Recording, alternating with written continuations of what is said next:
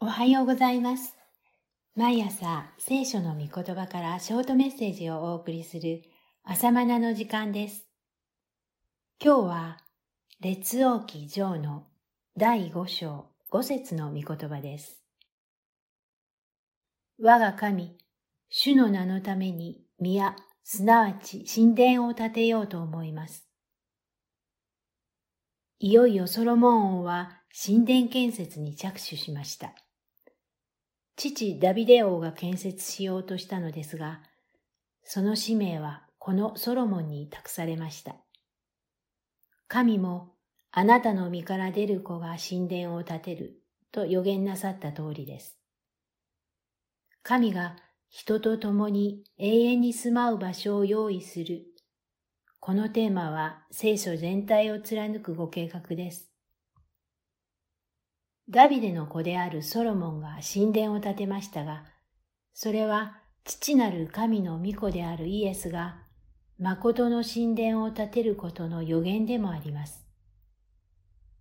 イエス様は物質で作られた神殿に対して、これを壊したら私はそれを三日目に建てると言われましたが、それはイエス・キリストご自身の体のことでした。ヨハネ2章19節から21節です。神はこのイエス・キリストの体の中で神と共に永遠に住まう場所を用意なさったのです。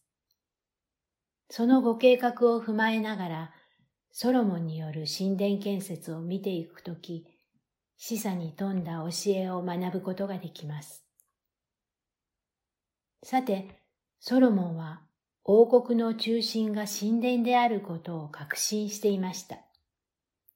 政治的手腕によってでもなく、軍事力によってでもなく、神殿を中心に神の国は立て上げられてゆきます。私たちは主の祈りの中で、御国が来ますようにと祈ります。その御国の中心は神殿です。つまり、神への礼拝が中心です。中心である礼拝がおろそかになるとき、神の国は立ち行かなくなります。列王記と歴代史には、神殿における神礼拝の重要性が説かれています。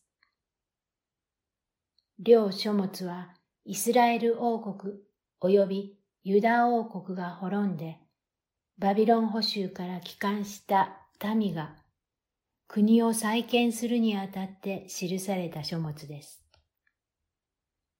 そして、なぜかつての王国は滅んだのか。その原因は神殿を汚したからだ。すなわち神への礼拝を軽んじたからだ。と教えているのです。御国が来ますようにと祈る私たちは、霊と誠によって礼拝する神殿を建て上げます。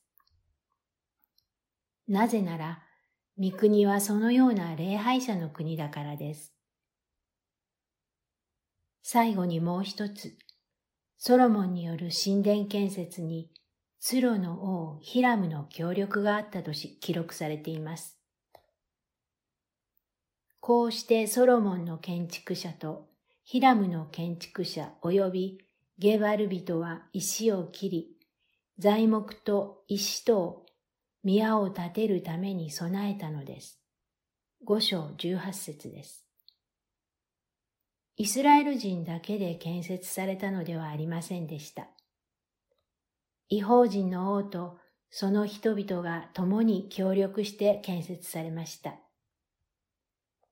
それはやがて新約の神殿である教会がユダヤ人と違法人という隔ての中書きを取り壊して、主にある新しい人となって立て上げられる様子を予言するかのような出来事でした。エペソ2章13から15節です。